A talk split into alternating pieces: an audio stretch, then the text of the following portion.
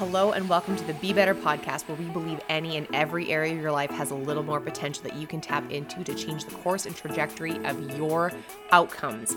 My name is Clarissa Parody, and I am your host, and I have worked and trained in the worlds of business strategy, leadership, and performance. And I am the person who believes in and creates success where there appears to be ceilings. And if that sounds like something that's in your world, your reality, and something you want more of, welcome to the show. It is a great day to change your life. Let's go. Welcome back to another episode of the Be Better podcast. Today I have Kristen Edmiston. Ed, did I say that right? I want to call you Edmonton. We here here it's where we live, and apparently I would like to rename you. Kristen is has a book and it's becoming a bigger and bigger deal. And I found out about her and I found out about this book, and I can't believe we haven't met. I don't know how, uh, but it's amazing. But I'm so glad you're here today and welcome to the podcast. Thank you so much. I'm honored to be here and finally we meet, right? It's all divine, it's all working out as it should. Timing is perfect. And uh, I just, I can't wait to dive in and chat with you today and get to know you a little bit more too. Oh, honestly, I was when I was reading your uh, profile and your bio, I was like, we should be friends. How to have this is amazing. So you have gone in and you've started one career, you switched gears into another, and now you have a company and a book. And so obviously, it takes a few steps to get there. Mm-hmm. And let's start at the beginning. Like, who is Kristen, and what makes Kristen Kristen, and how did she get here oh, today? Well, forewarning, it's a convoluted journey, but like we all have those, right? So I'm going to oh, yeah. just normalize that right now. Uh, and I wouldn't change a thing. I wouldn't have done it any other way, but it is kind of all over the place. And so um, I kind of lived all over Alberta. So as a kid growing up, I've seen a lot of small towns, ended up in Edmonton to go to school. And so my first degree was in nursing. And so my background is I was a former registered nurse, and um, my specialty was pediatric intensive care. So, you know, I think when I say that, a lot of people do this. And, you know, I have to say it was truly the best job and the worst job imaginable. And it shaped me in so many ways. And I'm so grateful for the experience. I'm still a nurse at heart. Um, I still think about, you know, some of the patients that left their little tiny footprints on my heart and their families. And I think, you know, where we come to today when we talk about the book, you're going to see some, oh, nursing, yes, connection, overwhelm. Yes. Okay. This makes sense. So um, that was kind of like the first little puzzle piece, I think, in my career that brought me to where I am today. But I was also the misfit. I was the nerd who was like, well, why do we do it that way? And research says that this would be better. And I'd be walking in with the journal article and, you know, going to the nurse practitioner and like, well, we should do this, don't you think? I've got more evidence if you need it.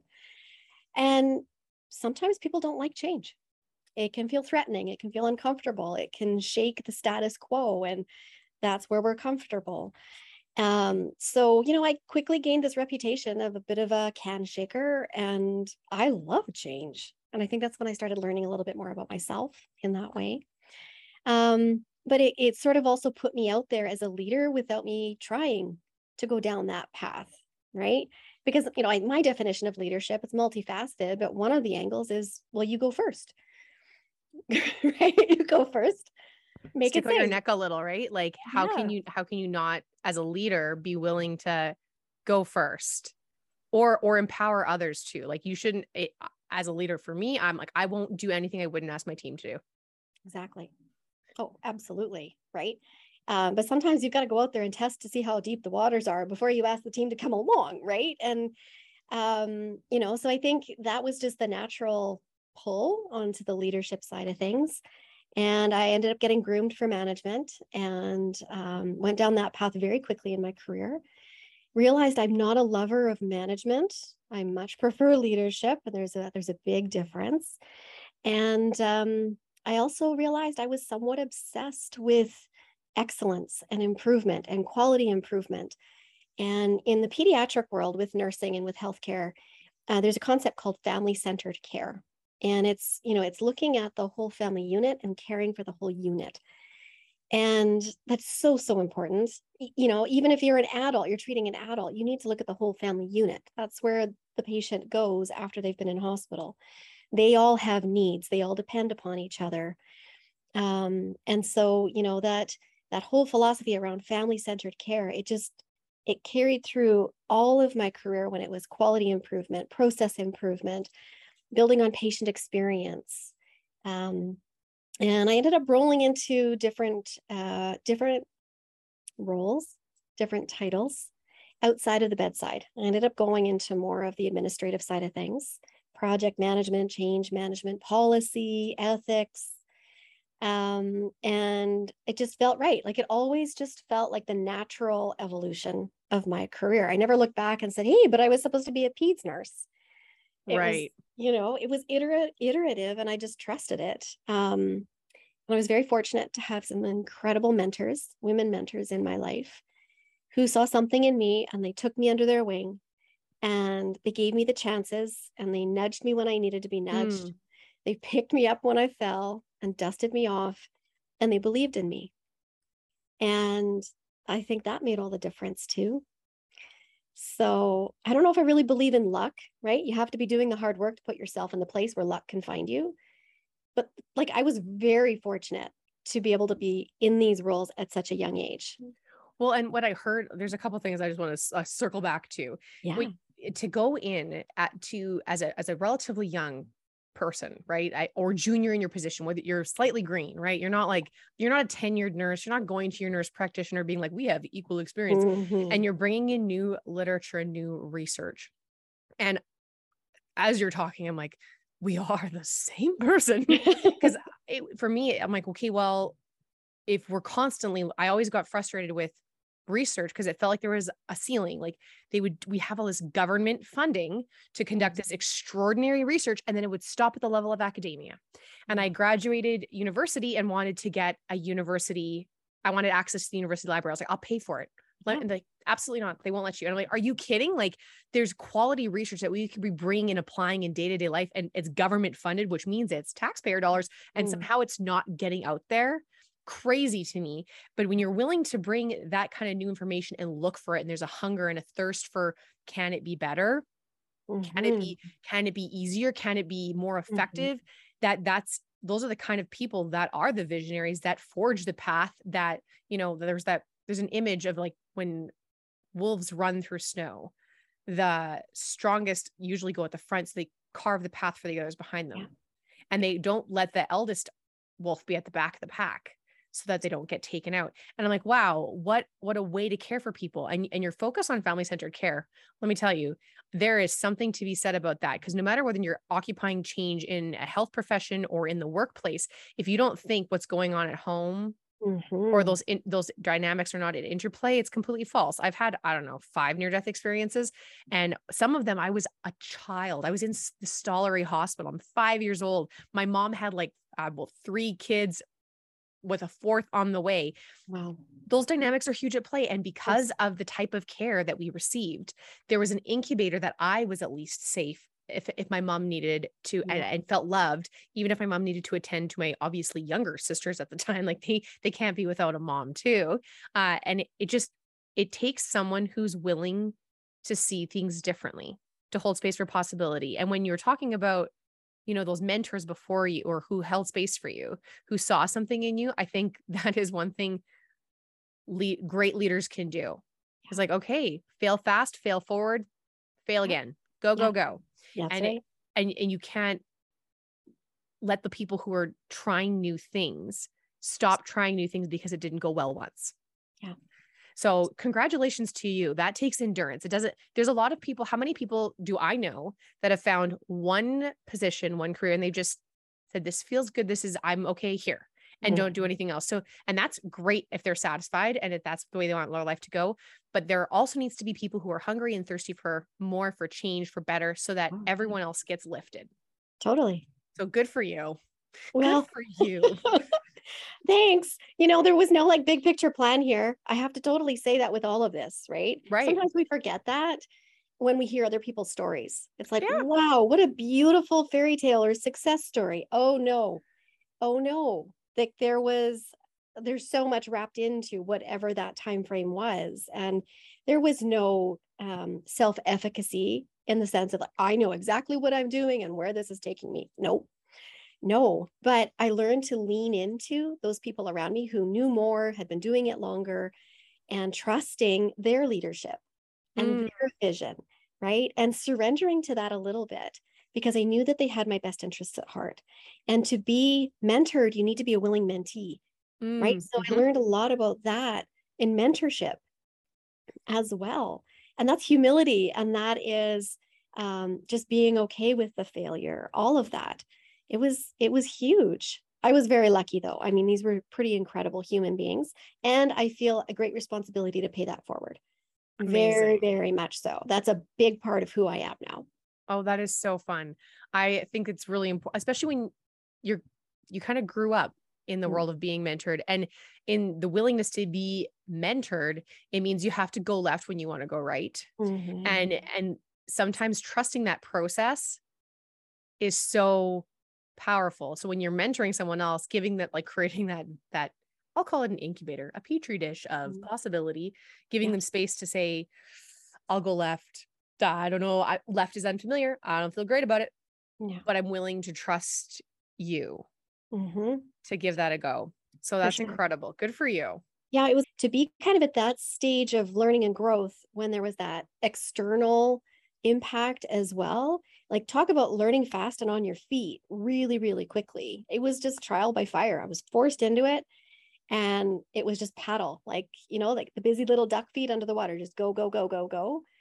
Um, and it worked. It worked. It worked out well it's it, uh, it's interesting when you say that because when we look at studies of what makes for highly effective problem solving mm-hmm. it's usually in the fire uh, culture code oh my gosh what's his last name coyle i think is his last name doyle maybe i'll i'll confirm check the show notes culture code in that book they talk about how you know there was a the same problem given to harvard business grads a group of harvard business grads and a group of kindergartners five year olds mm-hmm. and who solved the problem faster and better mm-hmm. well the Harvard business grads did what they are taught to do, which is, you know, think about it, strategize. Whereas kids went into test, retest really fast right. and they had very short communication bursts of communication.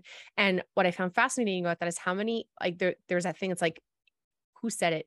Uh, if there's a problem, you should spend 90% of your problem and 10% of your time on the solution. I was like, is that true? I think mm-hmm. it's Einstein who said that. I'm like, but if we look at the data, sometimes that's not true. Yeah. And so that trial by fire can actually have you discover things that you maybe wouldn't have tested otherwise, that you wouldn't have gone through otherwise to create discoveries that wouldn't have been possible if we sat around a, a table and mm-hmm. just strategized our whole way through it. Yeah. Because how many times have you made a plan and God laughs? like, like, oh no, no, it's true, right? And I and I talk about this um, in the book and and just generally with my clients now is mm. you know you know we we don't always have to have the answers but you need to figure out your trajectory that's not even the destination that's just trajectory and you need to figure out how to build momentum and with those two things you can go you can proceed and you don't have to have it all figured out and i these are just things that i have inherently picked up along the way through my own experiences and knowing that it just worked out and you know, it was uh, this really unexpected bit of adversity came at me right at this time. So I had all these things going for me opportunity, mentors, uh, learning, growth, all of it.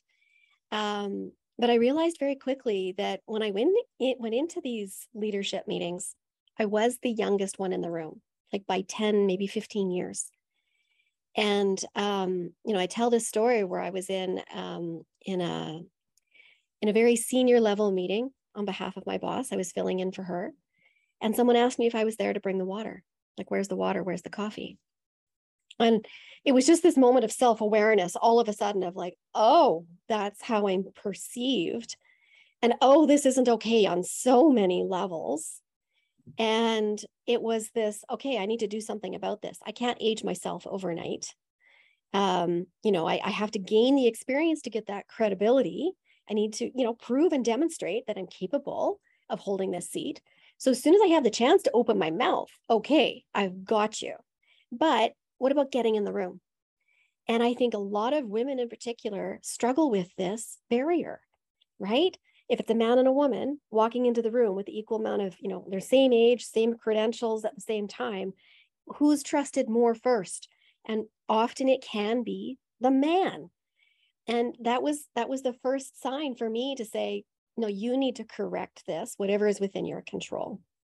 And so I decided to go back to school and get my MBA. I'm like, oh, you know fun. what? You can't argue with the credentials. I can go back to school, build my build my um, the depth of my knowledge, the breadth of my knowledge. So it was a bit of a like, well, screw you. I'm just gonna go do this, and I did. Kristen, it's just like I'm interviewing me. It's just the strangest thing because I my experience was like it's still the same. I mean, I don't. What I didn't. Uh, I was I was actually having a conversation about this, like the whole man versus woman in a boardroom. I think I was just blind to whether or not I was female or not. Mm. And I mm. was like, no, you will trust me. Yeah. and maybe they didn't, but I told, I, I, I gave myself that illusion. The comment I would get, and I still get to this day, and don't be fooled, I'm basically middle aged. Uh, that I I look very young compared mm. comparatively, and I'm like, well, what am I going to do? And so I was like, well, I might be young, but I can be the smartest. I can be the most informed. And the other thing I took away, so I use my background's in theater. Growing up, I was in the arts. I, I really felt life was, I was like, Broadway calls. Incorrect. I don't think I would have been satisfied on Broadway. Going to Broadway, mm. different story. Being yeah. in Broadway, probably, I don't do late nights. It's not my jam. um, but yeah, so I was like, okay, well, there's a reason you have wardrobe and costumes in films That's and in musical theater. And so we I would love to pretend that what I wear doesn't matter. But when I throw on a blazer mm-hmm. and a pair of slacks, I'm mm-hmm. like it, it, whatever, it's a costume. And so I I don't I didn't make anything mean about it. I didn't get upset that people might judge the fact that I or be upset that I should have to wear this. I was like, no, I mm-hmm. if I am an actor and the whole world is a stage, mm-hmm. why not put on why not put on what, what what you want people to believe that you are? We do it for Halloween. We're not like, oh, you're dressed like an Oompa Loompa, you must be a vampire. Mm-hmm. We don't do that. So I'm like, well, why not play the game? This like the play the game. The psychology of humans is that when we look at something, we make a value assessment not necessarily good, bad, or like better than or less than. We're like, oh, that is a vampire. We assess what it is, mm-hmm. uh, or that is hot, that is cold, and then go with it. But I, I also got my master's. I was like, you can't. I, I will wear a blazer, and then I will have another degree, and then then I'll show you who's boss. And turns out, um, I maybe didn't need to do that, but it's it's what I did. So what was your experience like with your masters? Do you think did, did it flip a switch for you? Did it make you like what what was the impact of taking that schooling on for you in in in your personal experience as well as your career? Um oh that's that's a lot to unpack, but I mean um I realized I'm pretty I'm pretty tough. Mm. I'm pretty tough, you know, because the demand of the job was such that it was about 50 hours a week in my right. role. So I was an executive director at this point. So I had advanced very quickly. So, you know, it's roughly 50 hours a week. The 10 are kind of behind the scenes, of course. Um, I was a mom, right? So I had a little guy who had soccer three nights a week and was very much attached to his mama. And so just working through the guilt of, you know, what does that look like and how do I show up? Um, I had recently remarried. So starting a whole new life with this person and trying to build that foundation. Um, like all of it. It was so much of just life all at once. And and I talk a lot about the whole human, right? Mm. So it's not just career. It's never just career. It's never just professional. Your personal life will always creep in. Your your professional life will always creep into your personal life. We are whole human beings. There's no division. No, and that's right? why work. I, that's me. I said this on my other podcast. It's like work life balance is a lie because I I don't cut myself off and this part of Clarissa stays at home and this part of mm-hmm. Clarissa goes to talk to people and does her job. I'm like, no, no, no. Mm-hmm. Even if my time is split evenly, that is, doesn't mean balance. Not at all.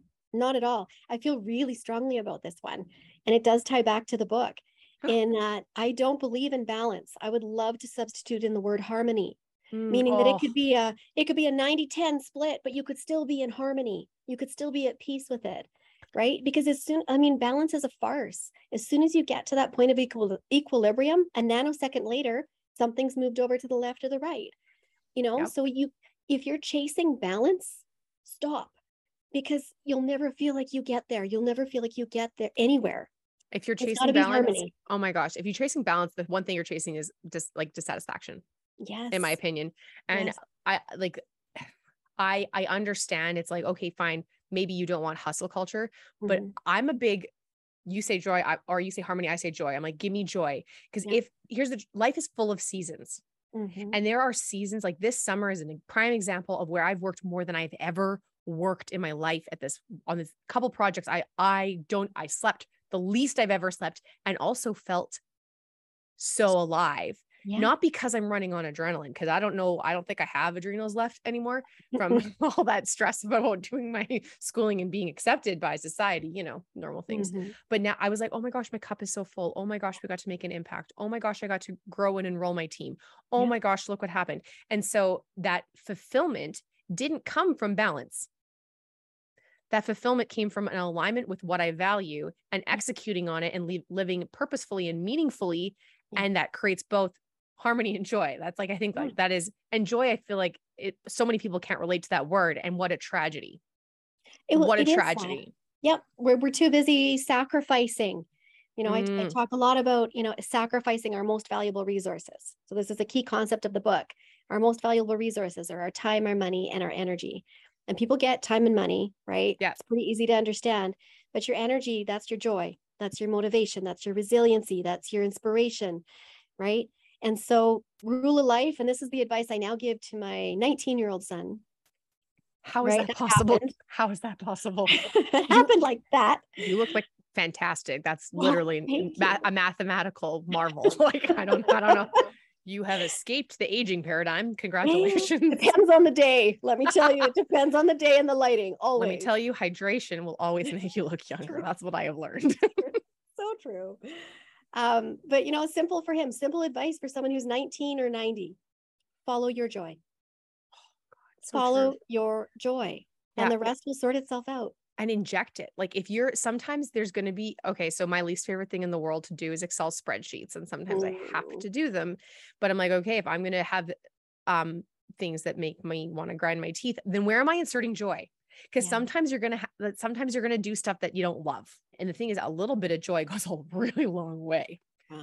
Goes a really long way find what works for you for me like trees oh my gosh my family would tell you all I talk about is trees. I'm like, have you read oh. the book, The Secret Life of Trees? Have you hugged a tree? Do you know that trees make music? Like all of these things.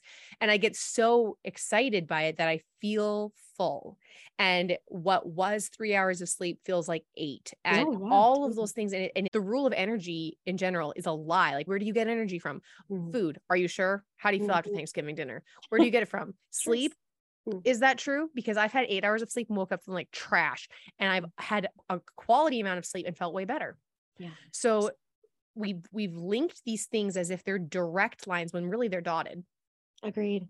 Agreed. And and we're we forget to do the things that make us human, mm-hmm. that create connection, and that fill our spirits. Yes. And we should be best friends oh, I think this is the beginning of something really great. Just like saying. I'm like, I'm on I'm feeling really warm. Like I'm really excited. My house is cold, but I'm like, my body feels oh, warm. It's very that's nice. good. But so, I mean, but case in point, this is why we need to connect with others. This is why we need to initiate conversations and put ourselves out there because we're missing out on great stuff if we don't, right? This is why. This is why you have to muster up that activation energy to do the hard things because it could result in connection. And that is just so many ripples from there. So many ripples. There was one thing I was listening, I think it's Alex Hormozi was saying it. He was talking about how, you know, we look at a, a local goal versus like what he calls a global goal. So something bigger. So mm-hmm. for one of the things that one of my pillars of life that just makes me feel so good is when I feel full of vitality. And mm-hmm. I know that what gives that to me is like being active and using my body and and end of range strength. I never want to look at a trampoline and be like, mm. ooh, ooh, I should not go on that. I don't want to do that. I I have young people in my life. I'm like, I want to play with them. I want to go. My phrase of this year is be bold, be brave, all in, all out. And so now I'm like, okay, well, I better deliver. so we've been doing all of these things to keep you vital, but that means my local goal, my local thing, which is like a instant gratification.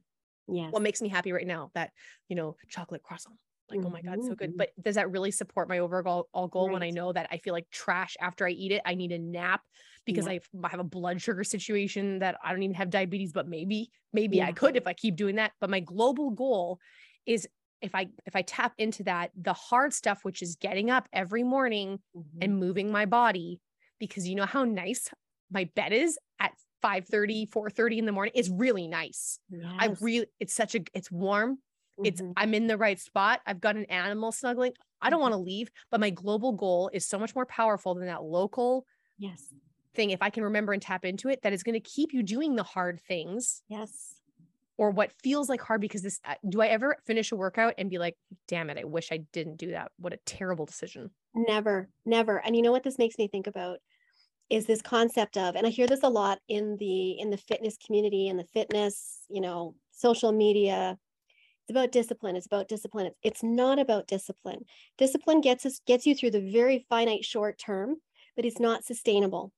It's the hard. adrenals run out, right? but the motivation the motivation that's that's what you need to look for and so if it's that global goal that is your motivator tap into it right yeah. but and i think it, it's this this this myth around oh it's be disciplined be disciplined no that's not going to last very long you're going to be burnt out tired demotivated deflated and feel like you aren't capable no no it's so tough and like for me i mean i don't know what i would call it discipline but i had to practice it Yes. I, I, I was like, okay, this is a this is a practice. This is not a perfect because discipline can sound very like I like like I like when people call me disciplined because I'm like, have I fooled you? Mm. but it, what it really is is is it's a it's something I know what my long term vision is. I know what I want to feel like at the end of the day. I want to know that I can contribute throughout my day and then do my fun stuff after, or do my fun stuff first and still have energy for all the other commitments I've made for my professional life. And I, but it's it was a practice Mm-hmm. It was a it was a practice. It was not a perfect and more than that, it's that I chose what I wanted before I did it. Right. And that desire and that choosing can keep me going even when I don't because discipline takes energy as much as anything else. And motivation can be fleeting, but my my rule is like the 15 minute rule. Yes. So you I personally hate folding socks. Like mm. I just the least it's my I will I would rather yes. throw them in a bin mm connected and then punish myself on a Friday night by by, by uh, putting them together. So now I'm like, okay, rather than a punishment, what if I make it a fun? Mm-hmm. And so my 15 minute rule kicks in. I'm like, okay, well, all I have to do is do it for 15 minutes. And all of a sudden I'm motivated. All mm-hmm. of a mm. sudden you give you have to get if you don't give yourself space to be motivated to experience that like internal fire lighting. It's not a rush of adrenaline at that moment. It's inspiration. Inspiration yeah. is to have life breathed into you. And by giving yourself space to be breathed into, the person who's inhaling is you. So give yourself space to get there. Yes. And, and so often we don't. So often we don't. And you know what? I call it, we're going to get to this, but I call it the power of one. So simplify it, right? Create something that is manageable and doable that you can get excited about. You're making it easy instead of overwhelming because the power of one is the antidote to the overwhelm. Oh and suddenly doing the socks isn't that overwhelming, right? No. It's not so scary. No, it's really not. I really want to dive in. I we keep touching it. We've been, this is great because we kind of like added all your book all the way around. And I'm like, haha, oh. this is fantastic. I love it. And you know what? One thing that I have as I've gotten older, I'm unavailable for drama and I'm mm-hmm. unavailable for overwhelm. I'm like, I don't, I ain't got time for that. You know, mm. you know, the recovery time for drama and overwhelm is real long. It's like a oh, man cold, and I am not interested. I love that. But it's dangerous, right? The overwhelm, when you think about it, here's the pain point. This is why it's a problem. And it's why I wrote the book to create a solution to it. It slows us, it stalls us, it stunts us, and worst case scenario, it stops us sucks right? the life right out of you. It does. And the overwhelm is it's a universal culprit. If you're human, you're susceptible to the overwhelm. So this applies to everyone, really every age, every mm. circumstance, every profession, wherever you live. It crosses all boundaries that we know this as a universal experience, the overwhelm. But the damaging effects how do you get to your excellence potential because that's my goal is trying to help people get to their excellence potential how do you get there when you're stalled stopped stunted by overwhelm what if oh, we yeah. could remove that wow and like what, what, happens when you're in overwhelm you're on repeat oh the same sure. thoughts the same patterns what do you say to yourself when you're in overwhelm what do you say to mm. yourself? The same things you always say to yourself in overwhelm. Oh my God, this again, this is so hard. Like you, you start hearing the also the lies you feed to yourself. Totally like when I'm in overwhelm, I'm like, oh my God, I'll never get this done. I'll never get this done. That's what I say to myself. Mm-hmm. You know what I've never done? I've never not gotten it done. That's like, right. so I realized in that moment what the overwhelm was a lie the overwhelm lies to you and when you can separate yourself from the overwhelm you can be like oh shoot. I see you.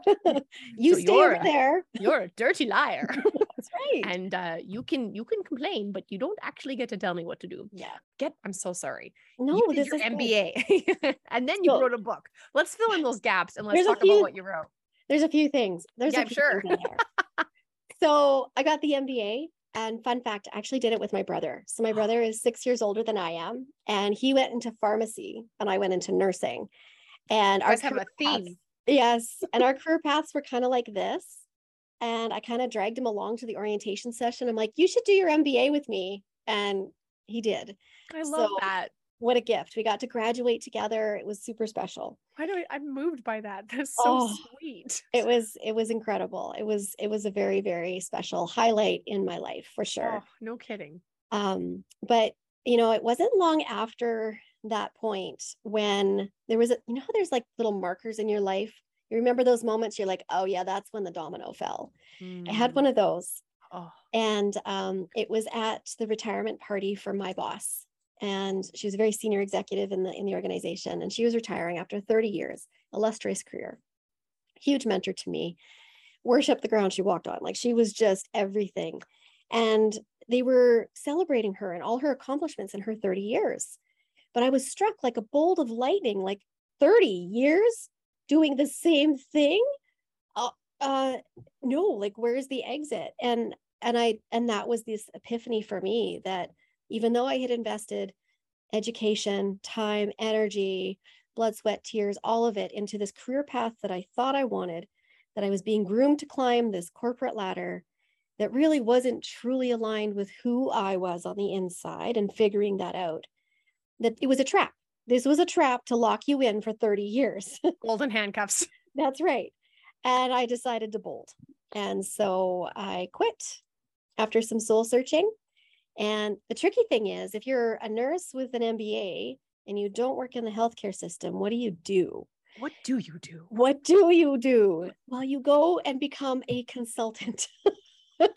Amen, sister. Nondescript title ever. Um, but yeah, I just I decided to reinvent, redefine who I was, reconnect with who I was. And uh, this was January of 2013 that I quit. And I had started up um, my business consulting firms, K. Edmiston and Associates, KEA Consulting. And it was there was no intention to consult back to healthcare. It was going to be government agencies, larger corporate teams, small businesses, that kind of thing. Right. Um, but I felt like I had enough experience, knowledge, life skills, education to be able to do that in that kind of a role. Um, but uh, so I started that and started the business with all the hiccups and all the the growing pains that you get with starting a business fell into some contracts and things just started to snowball and got the referrals. It was really quite smooth. Um, but five four months after i quit we got news that my dad was diagnosed with a terminal brain tumor. Oh. and um, context my mom had passed away several years before. So she had died quite young. She was only 59 wow. Um, and we were very close. And then my dad and I were incredibly close. And the rug was ripped from beneath me, and I had to reevaluate everything. And um, of course, being the nurse, like, are you the nurse? Are you the daughter? Yeah, you're both. You how you can't you can't separate the whole. You can't separate the whole. And so he um, he he was he lived out of town. We went through all the the motions of getting him here to edmonton so me and my siblings could take care of him. And they gave him a year with treatment. And this is where i tapped in back to my nursing days and everything that i had learned through the really tough stuff in picu around death dying trauma all of it. Family centered care. And i just said you know what? We're going to do everything we can to help my dad have a beautiful death Mm. And I know that sounds weird in some ways to some people. When you've seen death over and over, and you've seen good death, you've seen hard death. For my dad, the best gift I could give him was a beautiful death. Right. And so um, my sister and I were, you know, predominantly his primary caregivers, and we supported him throughout the journey and treatments. And um, we just decided to look for the joy and the laughter, and and he was the same way. And it was such an incredible journey. I'm so grateful that I quit my corporate job that was 50 hours a week. Four months later, had all the flexibility in my schedule that I could ever want. Right. To be with him, care for him, and have him have a beautiful death. Like you want to talk about divine divine timing divine i was just timing. thinking i was like every like if you just let things work out they will they will and and in i mean some people i i had a conversation with one of my other guests that but like i've heard it must be nice and i'm like yeah but i was willing to take the risk which mm. wasn't so nice yeah and uh it's tough and it, it what and that level of i mean there's one of one of the mentors i have talks about six human needs certainty mm-hmm. uncertainty. We love things when they're safe and they feel familiar. We also love variety, which is why a lot of us will watch the the same, we'll binge watch the same TV shows. Yeah. We where we know we like it, but we can't fully remember everything the characters say. Mm-hmm. And significance like does it make a difference? Is it do I do I feel important or valued? And then yeah. there's uh, growth and love and connection and and and all those wonderful things. And I'm like, well,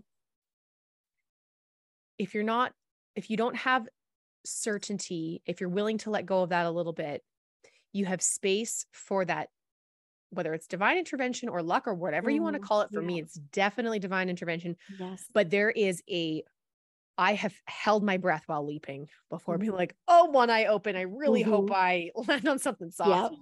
But it, it it takes something. So it's, I mean, amazing that you were willing to bet on yourself and take that risk and how it all worked out is just grace and space, a grace, grace and space. Hundred percent, hundred percent. And you know, I mean, I learned a lot about myself. I learned a lot about resiliency mm. through my dad. I've done uh, motivational talks on resiliency through the story of my dad who had terminal cancer. Right, mm. like it seems like a juxtaposition, but wow, it was literally the recipe for resiliency watching him through his journey and being a part of it with him. And something that spun out of that journey that is a huge part of who I am today, which resulted in also the book, is um, I skipped the part where before I left my corporate career, I also opened up a jewelry design business. So that's my creative outlet. I'm a jewelry designer on the side, and I just love. Well, now I must shiny. see it. I mean, not in this moment, but like no, after but, this conversation, we should we should yes. talk. Um, and I mean, there's a story how that all started because of my mom and her creative outlet. But anyway, I won't go there. You just need to know that I um, was a jewelry designer at this very same time. And so, of course, I had a studio filled with supplies. Hmm. And um, dad, he was, uh, we moved him into hospice about three months before he passed. And it was about November ish. Yeah. And um, he was really starting to lose lose his like mobility and his his ability to write and those things that we take for granted that are really really important um, but he was cognitively 100% alert and with us. Right. But that's hard too because he's seeing himself deteriorate also like it was just so heartbreaking in so many ways. But he said to my sister and i you know girls i really want to do something special to thank all the people that have supported me on my journey and he had he had he was originally from england. He immigrated from england when he was about 20 years old.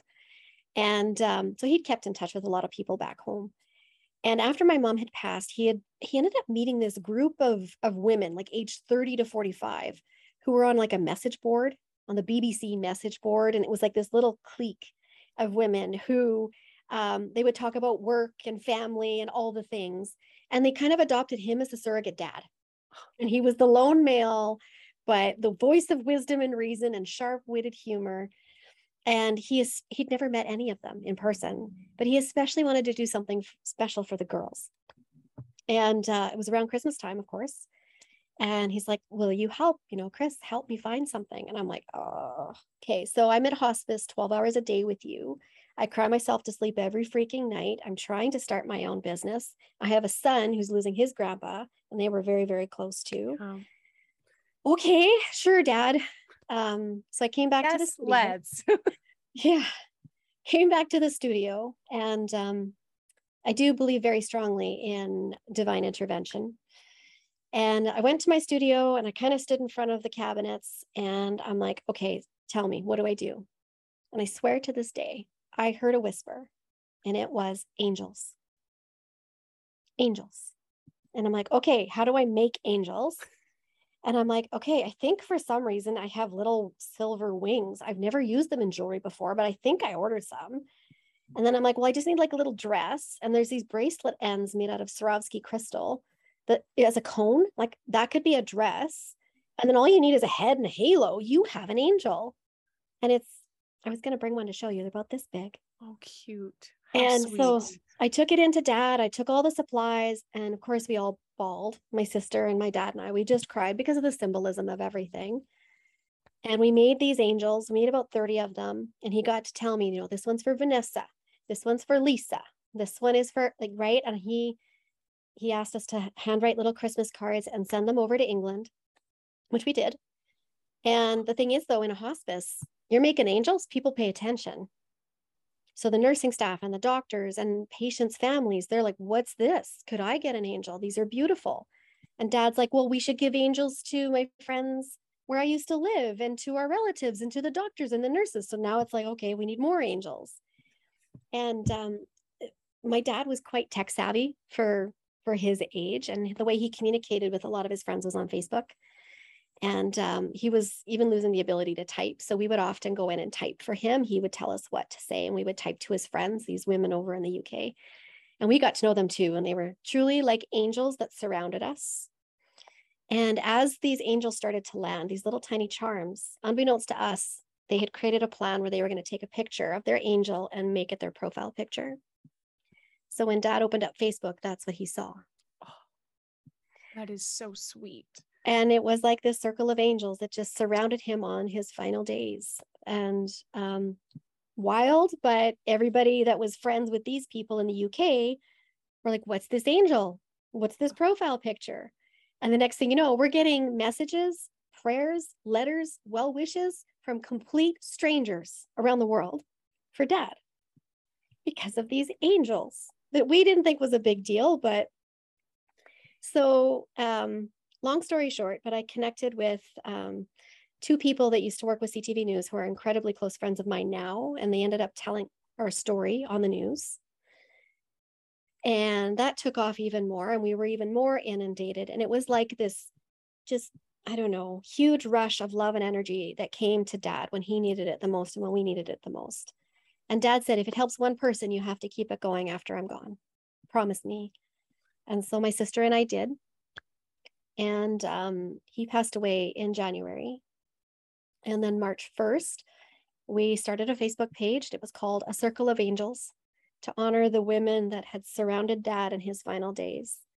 And the idea was we were going to make and sell these small little charms, donate the proceeds to different charities, do random acts of kindness in the community, and help people feel like they aren't alone. Mm. Right. And so, you know, I bought a bag of, of angel wings. There was a thousand angel wings in this bag. And I thought, no, like, never in a million years am I going to make a thousand angels. Like, these are going to go in the garbage, right? Well, that was seven years ago. And we have now made and sold or given away over 40,000 angels. And we've donated well over $15,000 to different charities from these little tiny charms. Who are you?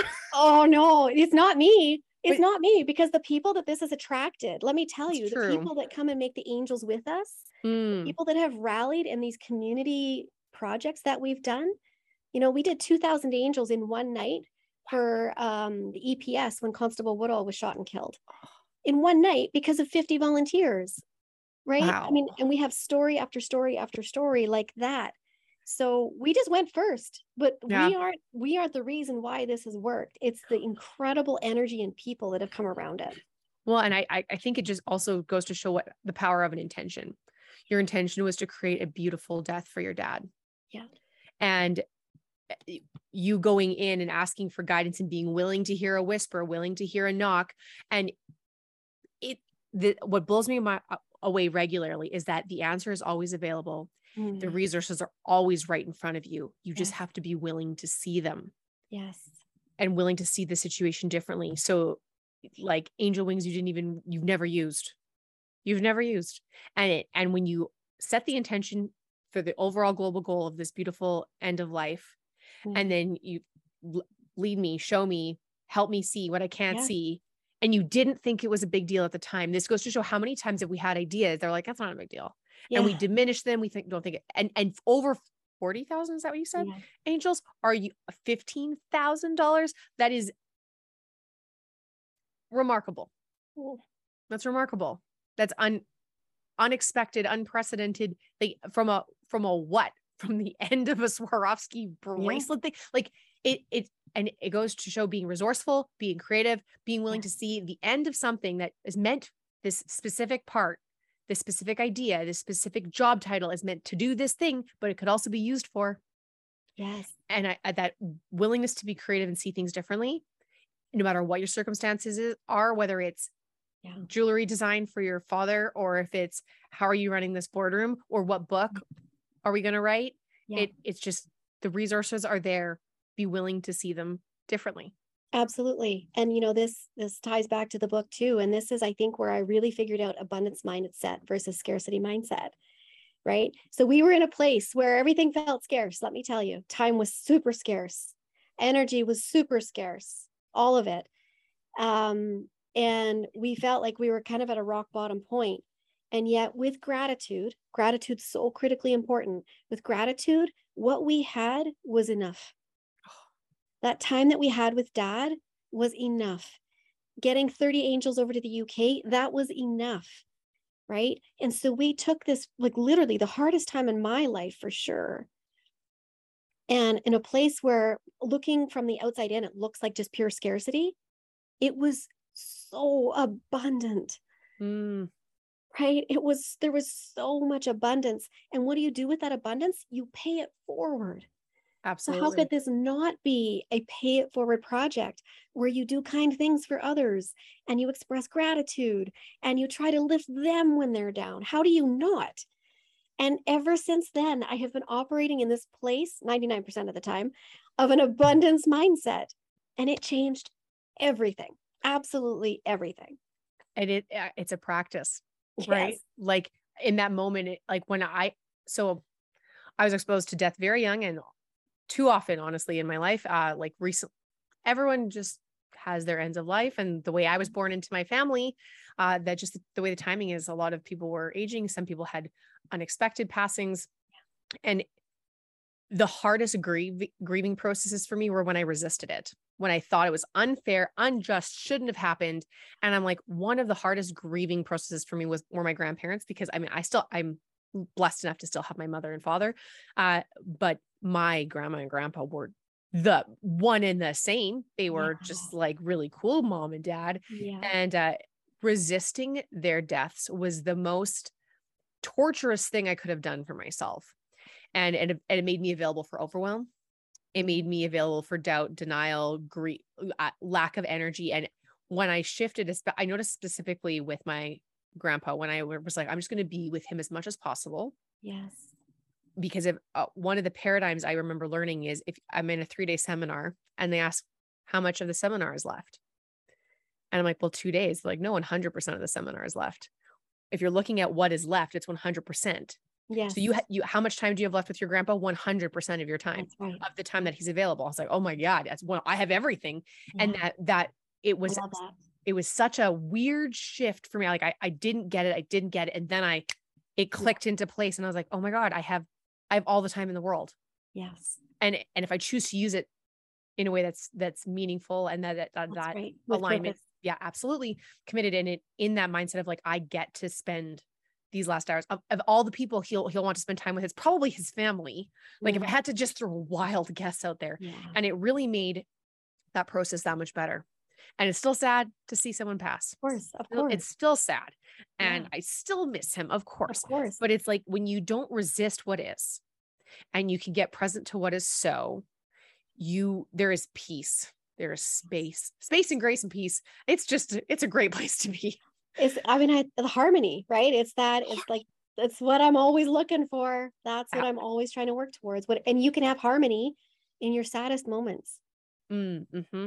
i know that sounds kind of backwards and strange but it's like a beautiful death. I think you can have harmony and sadness too. Like you can hold you can hold success and failure at the same time. Mm, mm-hmm. you know we're such a black and white um, having to know is it this or is it that there's a whole lot of greatness right in between so 100% yeah we, we, like to we're a very reductionist society yes. we want it to be the cause of my weight gain was i ate too many cheetos and it was like well actually you're super stressed your adrenals are yes. shot um there's no amount of lettuce that's going to save you unless you meditate a little bit so like yeah. look at the the whole system the whole human and and stop and the harmony of the elements all elements in the system. Because yes. you yourself are an ecosystem you operate in mm-hmm. your micro ecosystem and then you're part of a macro system. And when we can get that the harmony makes that much well of course you want to operate in harmony. Of course you do. Mm-hmm. you don't want to cause discord or dissonance because it actually affects the whole system which is why would to go back to your earlier comment about family centered care yeah is so critical. Yes. so critical Oh my gosh. Okay. I'm so sorry. That was a really beautiful story. I got taken away. No, it's good. It's oh good. But this is the thing. See what happened though. When we open up about really hard things, ah. we make it safe for other people to do the same. Absolutely. And that's why I have no trouble ever talking about grief. No. Or, or loss, because this is how we make it make sense. This in our hearts and in our heads. And again, it's a universal experience. Every single one of us, we're going to experience loss. Mm-hmm. We're going to experience grief. So let's talk about it instead of internalizing it and getting overwhelmed let's get it out right? Yes. amen. Yeah no it's um it was a huge part of of what brought me to where i am today. It still is. It's never going to end. I just have endless gratitude for the people that have brought me to where we are and continue to be a part of my life. I've met the most incredible people through this project. I just it's incredible. But um we uh kept going with the business after I'm trying to get back to like how did we get to where I am now? Uh consultant. consultant title. Waymaker, whatever. Oh, um, well, and I mean, eh, to be fair, like building the creative business, I had it's uh, I just celebrated my 10 year anniversary for Kemba, Kemba Designs, which is my jewelry design company in August. So 10 years. So built it from scratch, did everything the hard way from marketing to business planning to all of it thank goodness I had the MBA to get me some, you know, some book smarts in there. And then uh, for KEA Consulting in December, I'm celebrating my 10 year anniversary. So 10 years, that's a whole decade. I'm going to be like, okay, that's a, that's a milestone. That in is the, a milestone. For small businesses, that's a milestone to still be trucking along after 10 years. No uh, kidding. But I think it's been because I've had to keep morphing and pivoting and changing and shifting. And I did that a lot. And then the pandemic hit. And then all of that stuff that was typically government contract work and larger corporations where it was team building and bringing people together in the same room, which is what I got really good at and what I did for 90% of my work, didn't exist anymore. Right? Oh, okay. Now what? And that's when I learned to fall in love with small business consulting. Mm, very good and I call it strategy partnership. I do not call myself a coach.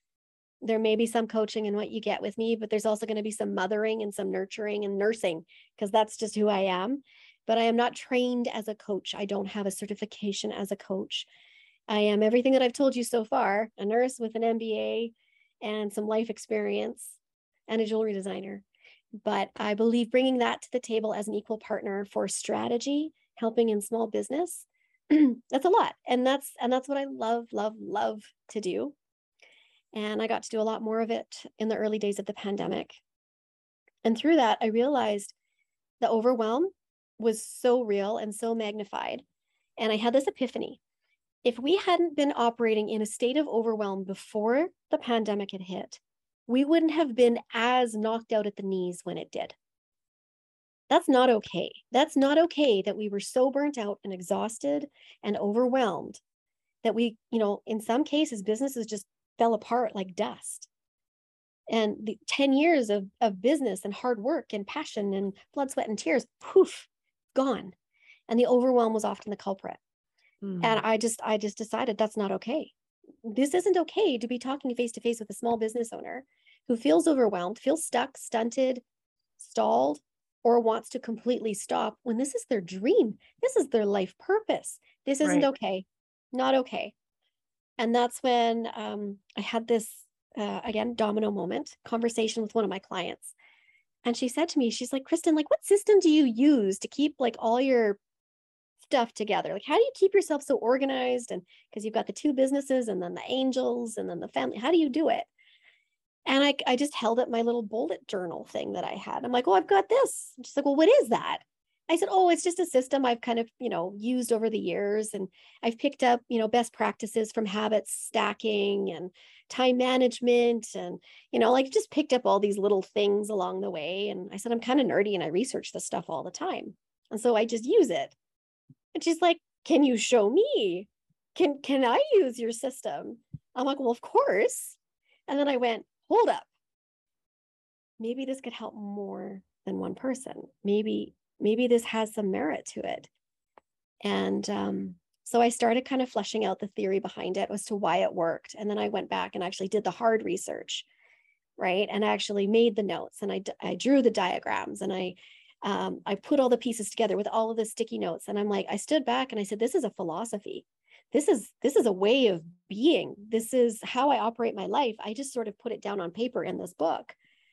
And i'm like oh my gosh this is a theory. And um, when i went back to my client and i was explaining it to her and i said well just make sure you keep everything in one book. Like you know none of this six journals and a day timer got to keep it all together. That's part of the system. That's part of the theory. She's like oh like the one book. And i went yep the one book well, thank you for my title, ma'am. Um, that was great. Right? no, no, brainstorming session needed. It was like that. Again, it's always in front of you. The answer is always, always there because it is. The reasons are always there because it they are. Yeah. And it's just like there's so many things like how did when we ask people how did we learn to do it and it's often test retest get oh, curious try does that work? Does that make sense? Because there are things where i'm like that does not work for me. But when you can when you can consolidate it and make it something that's scalable or replicable for most people it's yeah. shocking. And you know i haven't had a chance to peek through a book. I get i think i get it this week. And uh, I, i'm like my gosh like i was flipping uh, through some of the like notes about it. I was like when you incorporate all of those elements mm-hmm. it's the, the as you said the way of being the way of thinking. Because yeah. one of the greatest coaching moments I've had in my life is when one of my coaches said, How you do one thing is how you do everything. Mm. And I was like, That's a bold statement. That's a lot. I was like, That's mean and also probably accurate. and I looked at it, I was like, Is that true? I, like is that is that true and I, I found it in so many areas of my life in that one particular way of thinking way of being and i was like oh wow that's stifling me and so, if you find a way to do something, a way of being that holds space for you to thrive, a place where you can keep everything together, imagine what is possible. Yeah. Imagine what is possible. I'm still that person who uses a paper agenda journal or I like I a day timer as I scratch my mic. Um, but it's I it has to be laid out a very specific way. And I don't just write my to-dos in it. Mm. I write a bunch of things in it and it and it's and it literally becomes a part of me. So I cannot wait to sink my teeth and fingers into this book of yours. Okay, so do you want to talk more about that? I'm, I'm like I feel like that was yeah. high level, but I I know people are going to want to know about this. And for those of you who do not know, Kristen has her book available in Indigo. Now, I don't know if you guys understand what a big deal it is to be in a bookstore that is nationwide, but it is unheard of. It well, not unheard of. Obviously, they sell books and people make books. it's not easy. No, it's not often, easy. It's not easy. And you'll find the same six authors writing. You'll always find that crime novelist. You'll always find the mm. Shopaholic series. You'll you'll always find Jen Sincero. It, but for a new person, for their first book, yeah. to penetrate a market that is now available nationwide. That tells you the power and the promise of this particular piece of work. And it's not, it's not literary. It's a do a thing. It's a it doing is. thing. So, okay, let's talk about the one. Okay. What, yeah. Let's talk about the one book. Yeah, okay. sorry. It's called the one book. My apologies. It is. Yes. This is my own personal dog eared, scratched up one book. It's hardcover, but we have paperback too. I'm already attracted to this piece of art. well, you know what? I'm going to tell you about the artist behind this piece of art because I did not do this alone by a long stretch. And they are an incredible part of my journey.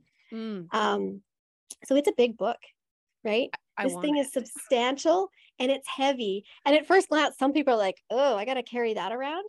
And then they do it for a week and they're like, I can't leave the house without my book. This goes with me everywhere. And that's the idea. So you're right. It's not a lot of like sit down and read. Um, in the first, I don't know, 25 pages, there's a preamble to explain the highlights of the one theory, as I call it. Uh, and it talks about the MVR triad, our most valuable resources, our time, money, and energy, and how that's fundamental to the whole theory. And I explore, um, there's lots of great theories out there around habits and which habits you can combine for high performance or whatever that may be. And I totally buy into that. I think habits are a result of practice and habits make it easy. And that's what we want to do as human beings. Our brains are hardwired, hardwired to do what's easy because it's always conserving energy. Yeah, so that's why we're looking. Every time you learn something new, no wonder it gets painful. As an adult, you it it you know when you're sitting. I don't know for those of you who've gone back and done your MBA. The first time you sit down, you're like, oh my god, I'm exhausted. Exactly. And, and one hour.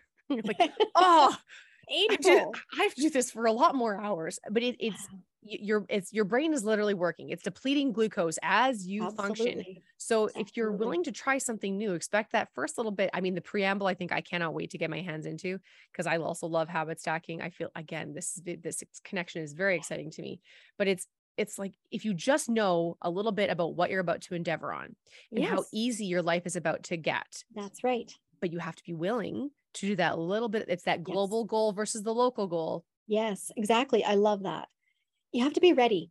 And I talk mm-hmm. about that in my very first blog about the book. You have to be mm. ready. Otherwise, don't just don't do it because it will feel overwhelming. And that's not what I'm going for. You have to be ready. And there's lots of ways to check in with yourself to see if you are ready to make this commitment.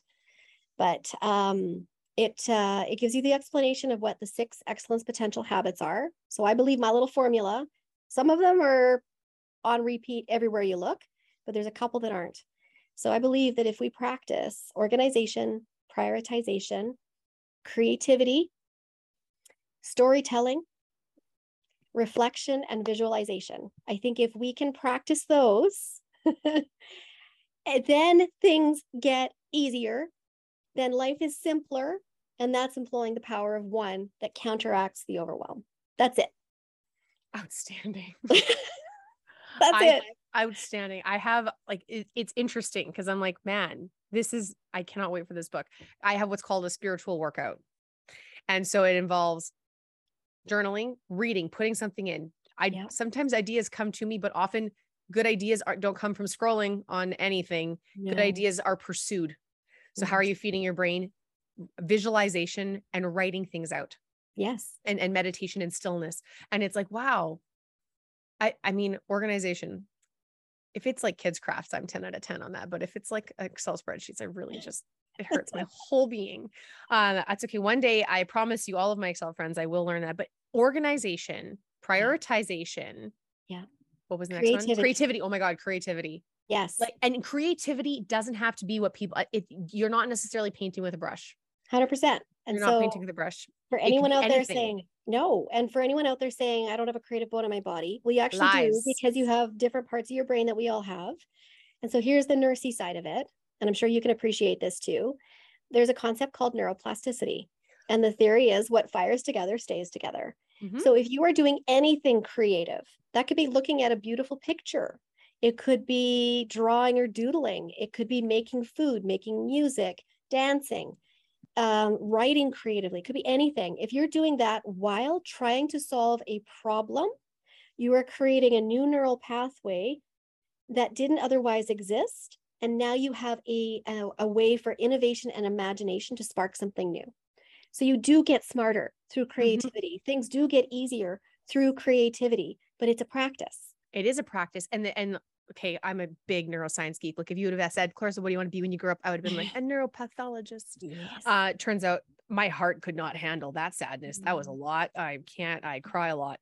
Um, but that whole premise, what I realized in that world of neuroscience is there is so much latent human potential because oh. we don't practice. And that new neural pathway that you just connected, that you just created, it's fresh, it's a baby, it's a tiny, and it mm. needs nurturing.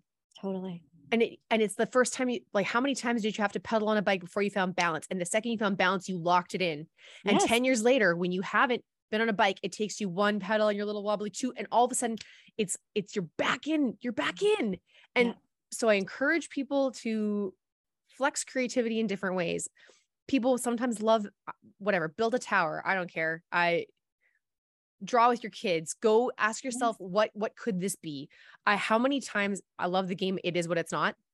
Mm. So you take an ordinary object like a water bottle or yes. a, a, chapstick and you say it is what it's not. So it, okay, this is a chapstick. It's not a chapstick. It's a fill in the blank. Yeah, it's exactly. And, and you can make it anything. It's yes. a mini lightsaber. It's yes. a, and it and it that gets your brain moving and it and it feels it can actually give me headaches sometimes if i'm not like prepared for it but that tells me i haven't fired and wired together in a little bit and it's now's a great time to practice. Well exactly and you know i have creative thinking exercises something i'm super passionate about. There's so many out there brainstorming but that's just idea storming there's so many more. I was running workshops on for entrepreneurs and business owners long before the book on how to employ creative thinking exercises. And, you know, uh, what you see, and this is definitely in the literature, you see this, it's scientifically proven. But those people who think on their feet a little bit more quickly, right? Or so people who have to facilitate, or people who are up there speaking in a public public setting, or um, you know, senior leaders who have to kind of analyze risks, make a decision very quickly, and run with it anyone who's quick-witted or fast thinker or on their feet or they can have a comeback like that guaranteed they've practiced creativity in some way mm-hmm. and they're used to doing it. So it is like a i call it the genius superpower that we all have. You just have to exercise the muscle totally. Right? it's so it, yeah. it's in there. It's in it, there. it is. Key you want to hear my new creative practice that i started doing? Okay so i've decided uh, i have three younger sisters and they're all funnier than me. They're all of them are funnier than me. And it's and they're funnier because they are practicing what they say in their head and they observe, observe, observe, observe. And so I'm like, okay, I'm going to observe things. I'm going to find the comedy mm. in life.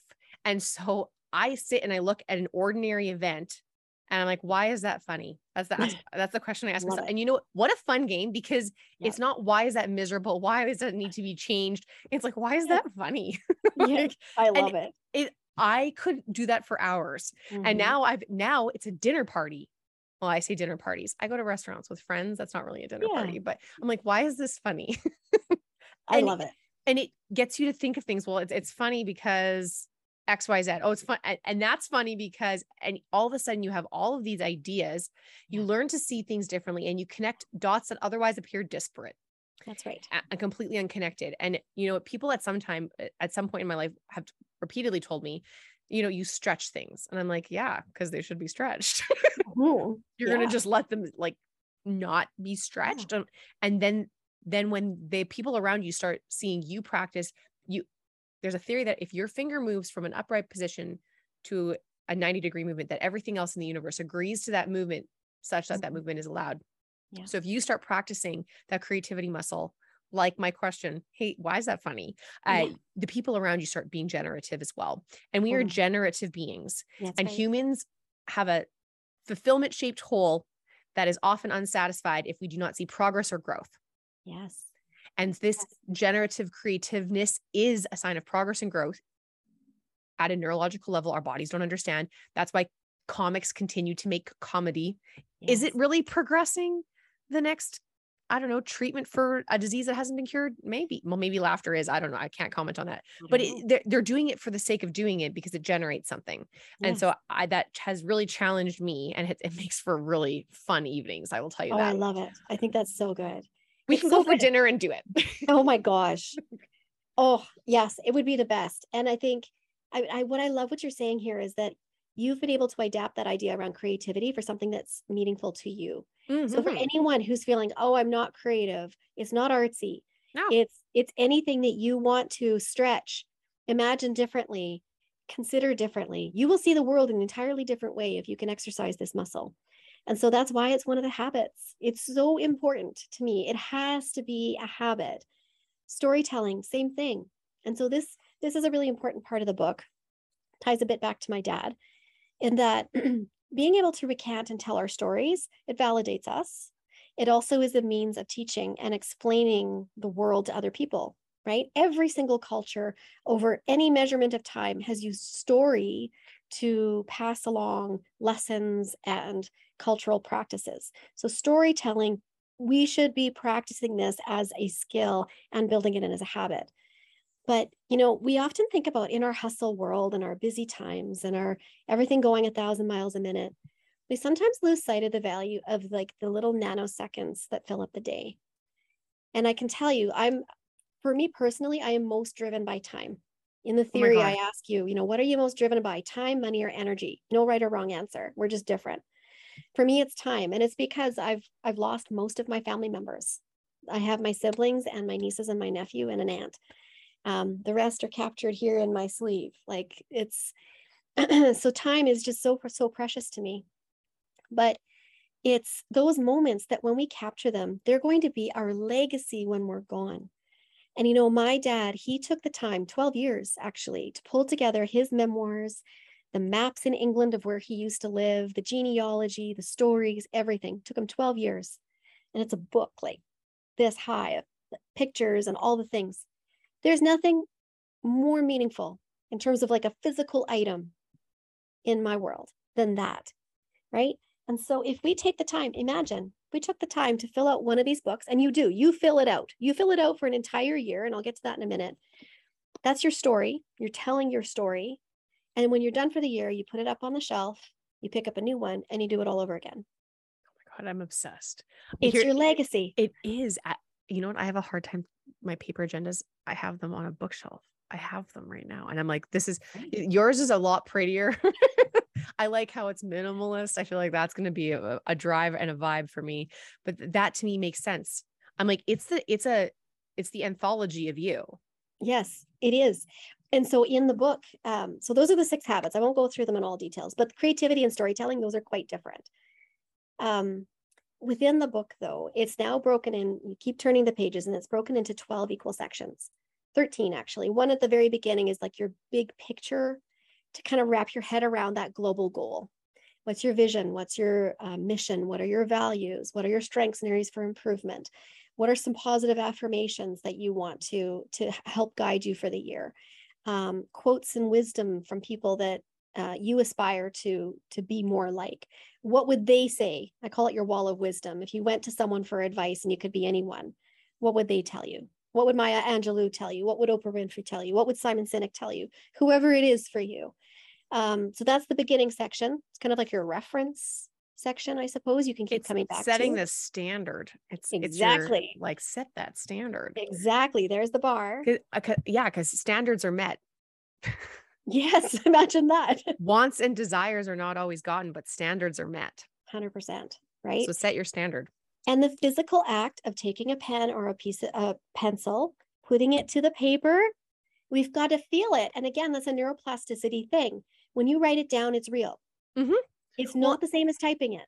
It's there, and there's multiple modalities of learning. And when you look at the studies for retention and learning in children, it is far better for them to actually physically use their hands because you're it's kinesthetic in that you're or tactile of some sort learning it is audio because you cannot not say words in your head That's so your right. audio cortex is activated and then your visual cord like you right. there's three modalities of learning mm-hmm. happening at once so you want to cement that neural pathway you want to make that those affirmations true for you i often have to rewrite affirmations in the world of what do i want to believe is true about me Mm. And when I, when I take on that and I'm like, and I write it out, I'm like, oh, and then you you write it out in the three and it's three modalities happening simultaneously. Yes. could you ask for a better recipe? Do you want to supercharge how what you believe about yourself? Do you want to supercharge your goals? Write them out. It's that write easy right? And so this is the principle. It's easy. It's simple. We don't it's have fun. to overcomplicate it right? It's fun. It's fun. Exactly. So then you get into the 12 monthly sections and it's not dated so you could start this October 1st. You could start it January 1st. It doesn't matter. You can start the book whenever. And the first the first section is like a two-page calendar spread.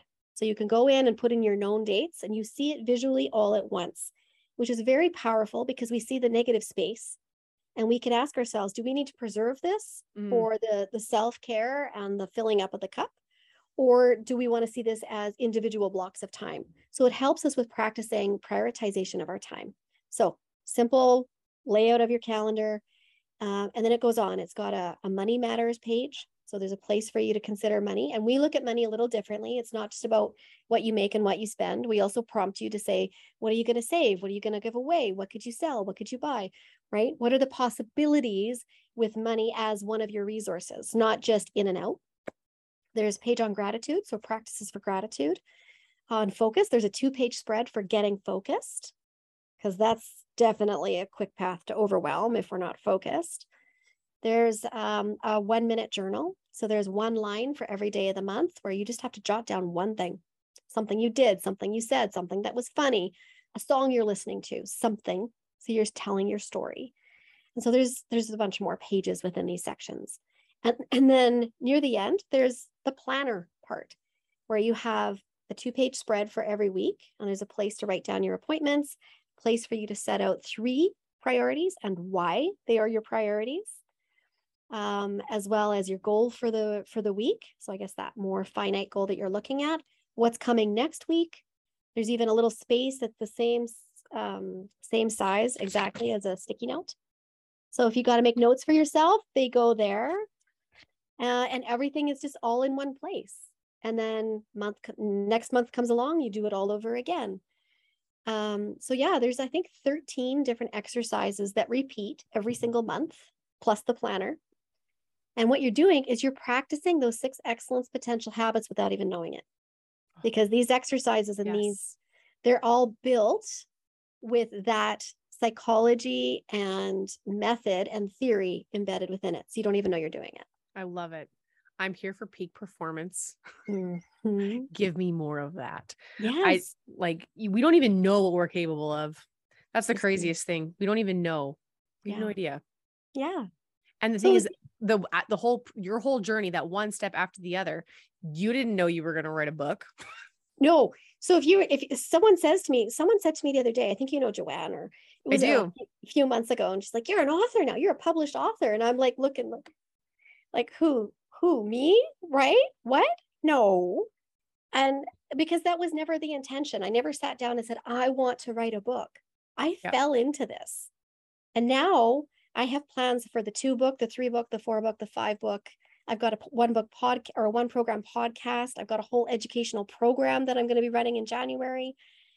It's exploded, but it was never part of a plan.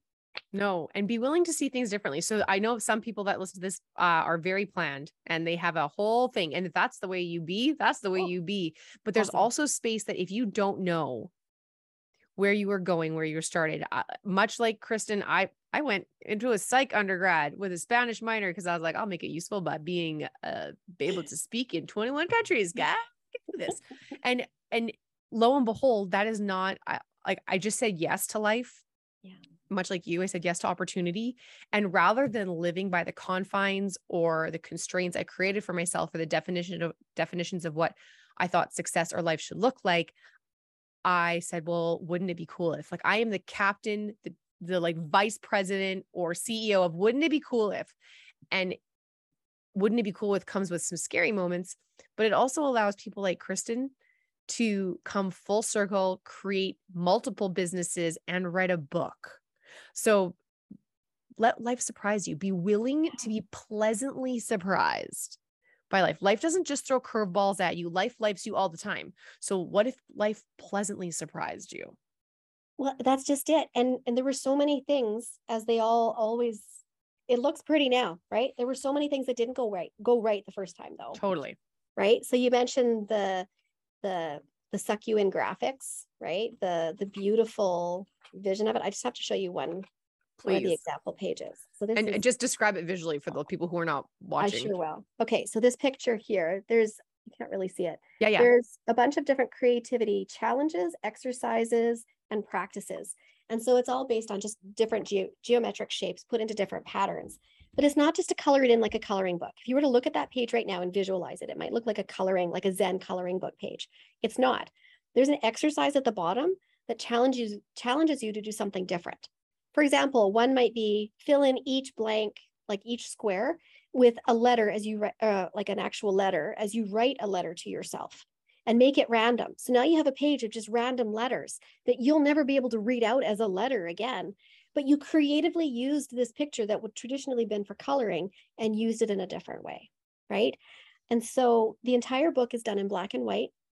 We use dot grid. So for all of our dot grid lovers out there, because there's also scientific proof that that lends to more creativity. Because there's no constraints. Lines, exactly. That's right.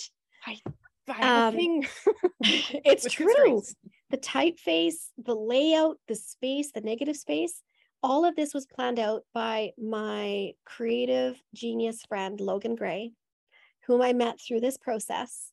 Um, graphic designer, photographer, hand poke tattoo artist, and so many other things came to my rescue when we were in a crunch for getting this published and the first graphic design just wasn't a good fit and I had to find a new one started from scratch. I thought it was going to be a quick little tweak here and there. Nope.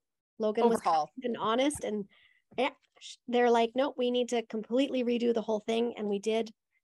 And it is magical because of Logan. And in the process, they encouraged me. In, in the first version, I didn't have my little snippets or quotes or insights. I've kind of I've gotten a bit of a reputation for having Kristenisms and I get teased about people like it too. And Logan said, Kristen, you have to put them in there. Like, let's create space so that you have those little quotes. Every time you turn a page, it's not the same as the previous month because there's a new suggestion or a tip or uh, some encouraging words or something. So it is kind of like reading a book, but it's also like writing a book at the same time. But if it weren't for their utter magic, this book would not be what it is. It's all them. And so the two of us are incredibly proud of this. We're going to be doing um, a book signing at Indigo Chapters this month, which is like kind of mind boggling. Um, because you mentioned, yeah, we got into physical stores, Chapters Indigo. We're available online pretty much anywhere around the world. So, like Amazon and Chapters Indigo, Barnes and Noble, but it's not the same as being able to like physically touch the book when it's like this, right? BFD is what I call those a big effing deal yeah. That's so it fun. feels that way. It's it's also it it's just overwhelming in the sense of it's so magical. What do i want to do with it? I want to pay it forward and, and share it with everyone else too right? It's it's a good overwhelm. It's so uh, in the like it's it's like awe is what i would call it. Oh yeah. Oh I, I didn't understand awe until I understood awe. And then I was, that is awe, where it's like breathtaking and it's expansive and, and it's almost beyond comprehension. You're like, oh, and so you did it. So for those of you who are interested, Kristen is a vibe and she will be signing copies and available to chit chat, I believe, from yes. 11 to 5, October 15th in Edmonton, Alberta at the South Edmonton Common Indigo. And uh, we will provide the address in the show notes, a Google Maps link if you prefer. And if you get a chance to meet this person, this human who will dramatically from afar impact your way of living, your business, the way you see the world, and ultimately increase your performance. And maybe you're not ready to do it today, but wouldn't it be crazy for you to not buy it? because sometimes anybody else wake up at one in the morning being like, you know, now's the time I must do this yeah. now. And so harness that. And also sometimes readiness is a choice. You and know, so that's true. Yeah. Because so consider that if you're in complete resistance and you know this isn't for you, fine. That's that's okay. I'm not here to judge that. But if you're uh, sometimes I make choices out of safety and not opportunity and possibility. And so for me, it's an absolute hell yes, and I can't wait. I can't wait. Well, I can't wait for you to hold it, see it, touch it, use it. it I'm gonna um, hug it. oh, you know, it's now that people so that we actually launched this back in um, December of last year. So there's like people, users, I call them one bookers, that have, they've been using it since. And now the stories and the testimonials are starting to come in. And like it brings me to tears. I've had business owners say, you know, my business was going nowhere until I implemented the system. And I've, you know, tripled my revenue this year. And I attribute it to being more organized and being able to prioritize and being more creative. And they can see that tangible difference. Uh, it blows me away that for me, it was just so obvious in a way of doing things, but it's actually helping people who were really struggling. Um, and I mean, I designed it and, and came up with the idea for business owners, entrepreneurs, leaders, professionals, uh, even creatives like me as the jewelry designer definitely needs this too. But you know what I learned? And I feel kind of silly not really seeing this until like two, three months ago. University students. And it was my son, my 19 year old son, and his incredible girlfriend who were like, uh, yeah, I think we need this too. And so, you know, she uses it on a regular basis. They went and, and told their friends about it. And now they've wanted one. But of course, because they need harmony too, because they're susceptible to overwhelm too right? Their University is designed for overwhelm. Exactly. Like, but the truth is, it doesn't need to be that way. So it doesn't. No. So you know what? I think there's a little bit of something in there for everybody, and I'm still figuring it out. I, I I'm discovering. I guess. Yes. That's the journey I'm on right now. Is just discovering what this is. I don't know. That's but it's so, fun fun. That is so fun. Oh my goodness. I don't want to cut this short, but I know that if the file gets too big, they won't let me post it. so we're going to bring this to a close. Are there any final takeaways you would like to share with the listeners? Um, you know, I think there, well, there's just so much. Be kind to one another. Um, kindness costs you nothing, but it pays off in so many ways. And then you know, the message that I love to just take with me everywhere that I go, because I know it helped me get to where I am, is I'll believe in you. Oh, so I will. Good. I don't so, need to know what you're doing, what you're trying to do, what you've been through. I don't need to know any of that. If you're going to show up and try, I believe in you. And say that to someone in a day and see how their world changes. So pay forward the kindness and pay forward the belief. And I think we can change the world. Could not have said it better myself. Kristen, it was such a pleasure to have you on the Be Better podcast. Thank you again so much for your time. And I cannot wait to see the impact the one book has on this world. Thank you. If this podcast has landed with you, served you, provided value, please let us know. Give us a like, subscribe, share it with a friend that you know it will make a difference for. We are here to be a contribution and a service to others. We cannot wait to see you next time. Thanks again for tuning in. Take care.